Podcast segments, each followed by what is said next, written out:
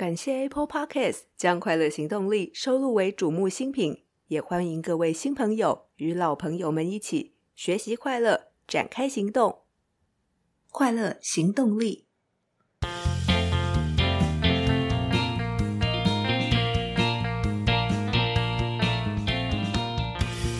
Hello，欢迎收听快乐行动力，这是一个学习快乐、行动快乐的 Podcast。我是向日葵。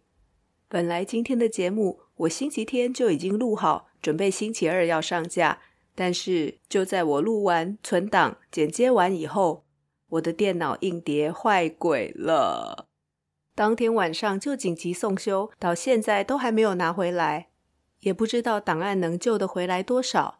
但我不想让大家再等了，所以就当做档案没有了，重新再录一次这一集。我不禁想起之前曾经跟大家分享的第四十六集那本书《接受的艺术》。接受是选择，接受是让情绪自由，接受可以让我们更积极地处理与面对。我想一切都是最好的安排。老天希望给予让心里更丰盛这集被更多听众朋友们听到，同时提醒我备份勤快一点，更让我充分感受到家人们温暖的支持。个个都说：“你可以用我的电脑先录，没关系。”一切是那么值得感恩。今天要分享的书是去年在台湾最火红的书之一。其实这本书在一九九七年就已经被撰写出来，但它的中文版却是在去年才由三彩文化出版。这本书是融合童话的心理咨商经典，也是一本心理学入门书，以对话的方式。让读者跟着主角蛤蟆先生经历了一次心理咨商的历程，在过程当中一起了解自己、觉察自己，也对心理咨商有初步的认识与了解。这本书就是《蛤蟆先生去看心理师》，它的作者是 Robert DeBoard，由张美惠翻译，三彩文化出版。我相信一位临床心理学家那么努力完成一本书。一定有他希望让读者了解、帮助到读者的地方，不仅仅在帮助读者了解心理咨商是什么，以及心理咨商的过程，也不仅仅在帮助读者了解一些心理学的相关知识，更是在帮助读者找到觉察自己、了解自己的方法。我们可以如何对自己进行沟通分析，了解自己的感受？当我们感受了情绪，理解了情绪。面对了情绪，我们就把握住成长的机会。为了让这本书更容易被理解、更浅显易懂，作者 Robert De Boer 运用了英国经典童书《柳林中的风声》故事的原型。主角蛤蟆的好朋友河鼠、鼹鼠与老獾知道蛤蟆得了忧郁症，便鼓励他去看心理师苍鹭。这些动物都是河边的动物。Robert De Boer 自己也非常的喜欢河，他小时候就喜欢划独木舟，后来也在泰晤士河划船，年纪大了也爱在河边散步。虽然他在二零二零年过世了，但是这本《蛤蟆先生去看心理师》帮助世界许许多多的人们认识了自己，认识了心理咨商，并且在真正需要的时候有勇气去寻求咨商。在谈这本书教我们的心理学知识以前，向日葵更希望跟大家分享这本书可以怎么用。我不仅把它当成一本心理咨商的故事书来看，更学着用心理师苍鹭最常问蛤蟆先生的三个问题来问自己，用这三个问题连接并且理解自己的情绪，帮助自己思考、学习与成长。这三个问题分别是。那你的感觉是什么？第二个问题是为什么？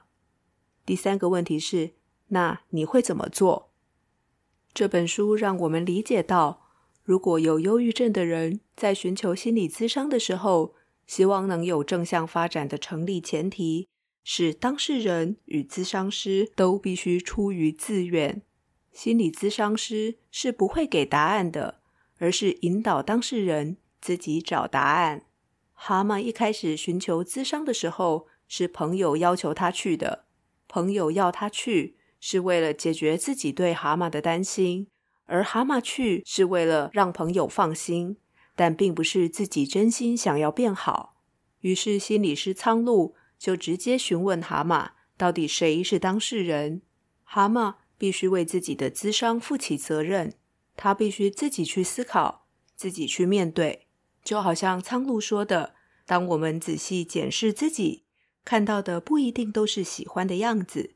从现在的你变成你想成为的自己，必然要经历行为与态度的转变，这需要付出艰辛的努力、勇气与毅力。”于是，当蛤蟆想清楚自己愿意与苍鹭展开咨商，他已经迈开了走出忧郁的第一步。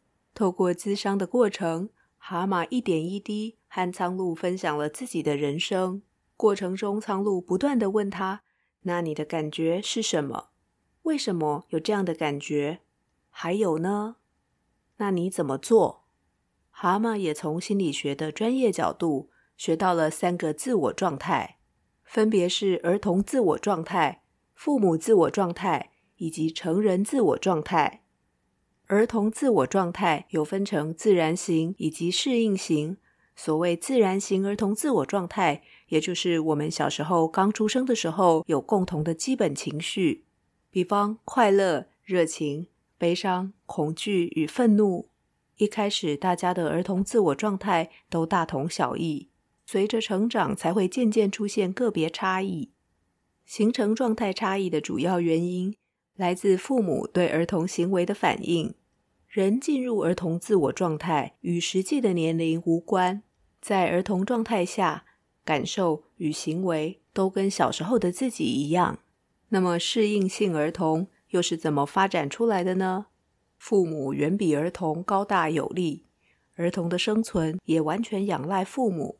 因此，如果父母的情绪不稳定，喜怒无常的时候，儿童只能发展出适应父母的状态，学习压抑对父母的愤怒，转变成顺从的行为，甚至附和父母。底层真正的原因是依赖，在适应的过程里发展出无攻击性的愤怒，比方闹别扭。当成年后的情境唤醒了我们的记忆，我们就有可能进入儿童自我状态。重现儿童时期的行为、情绪与感受。我们先来谈谈蛤蟆的家庭。蛤蟆是个富三代，他的祖父创立了老修院酒厂，是当时的权贵。甚至在有一年帆船赛的时候，王子和公主都乘船到他们家的蛤蟆庄园，在草坪享用午宴。小时候，蛤蟆到祖父的酒厂办公室，就会被称为蛤蟆少东。祖父直接指着蛤蟆。对主管说：“这是未来的董事长。”蛤蟆只觉得害怕，因为他根本不想在酒厂工作。而蛤蟆的爸爸非常希望自己能像父亲一样，像蛤蟆的祖父一样，但是他并没有，所以他对蛤蟆更严格。蛤蟆爸爸一直活在蛤蟆祖父的阴影下，对蛤蟆非常的挑剔。谈到这里，我们要来谈第二种自我状态。也就是父母自我状态。当我们处于父母自我状态的时候，我们的行为就像自己的爸爸妈妈一样，我们会用从父母学到的价值观、道德观去判断对错好坏。虽然我们都是独立的个体，但会深深受到父母影响。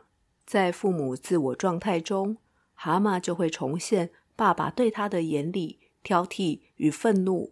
而严厉、挑剔、愤怒的对象可能是别人，也可能是自己。蛤蟆想到自己的好朋友老獾，就是处于挑剔型父母的状态，而蛤蟆自己与老獾的相处，就好像在跟父亲的相处一样，他会不自觉地重现了适应型儿童的状态，因为权威，所以顺从，跟着老獾一起挑剔、批判自己，不快乐是他自己造成的。是自己选择的。当蛤蟆觉悟到这一点，与老獾的相处方式也改变了。随着咨商进行，我们看见蛤蟆渐渐得到了自我疗愈。疗愈不是来自于苍鹭给他的答案，而是苍鹭引导他思考得到的体会。蛤蟆渐渐找到帮助自己进入成人自我状态的方式。成人自我状态是指能够理性的、不带情绪的去面对与处理当下，能够计划、考虑、决定与行动。行动不是因为父母叫我们怎么做就怎么做，而是充分考量当下，依照事实自己做的决定。父母、成人与儿童三种自我状态构成了一个人的人格结构。作者也强调，成功的人生其实三种状态缺一不可，每一种状态都很重要，都对生存很有价值。但成人自我状态特别的重要。因为只有在成人自我状态之下，我们才能够对自己有新的了解，有新的学习。在儿童状态中，我们会重现儿时的行为与感受；在父母状态中，我们会重现父母的价值观，试着让别人知道，让别人接受。在这样的状态下，心是满的，没有办法接纳新的想法。蛤蟆爸爸把酒厂卖掉。心脏病发过世了，蛤蟆继承了蛤蟆庄园与一大笔遗产，但他用苍鹭先生提到的三个问题问自己：他觉得怎么样？他不快乐，为什么？因为他觉得自己配不上。他对自己的批判来自于父亲对他的批判，父亲对他的要求又源自于父亲希望自己能像蛤蟆祖父一样成功。蛤蟆人生中许多的选择都是由父母为他决定。随着咨商，蛤蟆看得越来越清楚，想得越来越明白。如同苍鹭所说：“情绪是自己的选择，他必须为自己的人生、为自己的选择负起责任。”心理师苍鹭也带着蛤蟆思考了他的世界观，只用了两个问题来思考自己的心理地位。第一个问题是我认为自己怎么样？我是好的吗？第二个问题是我认为别人怎么样？他们是好的吗？两个问题的答案都可以是是或不是。于是我们可以划分出一个十字象限，分别是我好，你也好；我好，你不好；我不好，你好；我不好，你也不好。我们在四五岁的时候，就开始尝试回答了这两个问题，也选择了自己的心理地位。处于不同的心理地位，会影响我们对世界的看法、想法，也影响了我们的态度与行为。比方，处于我不好、你好的人，很容易觉得自己是个受害者，觉得所有人都在挑自己的毛病，而且认为别人无论如何都要对他好，甚至爱他、接纳他、包容他。因为我不好，你好，所以你要对我好。那么，处于我好，你不好的地位，就很容易挑别人的毛病，指责别人，好像很迫不及待想要抓到别人的小辫子，然后跟着补上一枪。看吧，我就知道你会这样。透过这样的过程，证明别人的无能，也证明了惩罚和责备的正当性。因为我好，你不好，所以你总是让我失望。这样的人有攻击别人的需求，总是怪罪别人，以逃避自己应该承担的责任。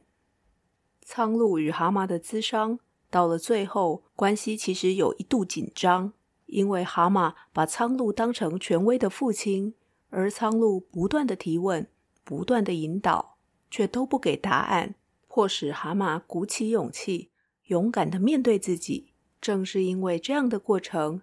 最后，蛤蟆选择了“我好，你也好”的心理地位，而这个地位，就像苍鹭说的，是一个勇敢的选择，也是一个承诺。因为蛤蟆必须不断的透过行为与态度，认为自己好，也相信别人好，勇敢的相信自己，也勇敢的相信别人，这是一种信念。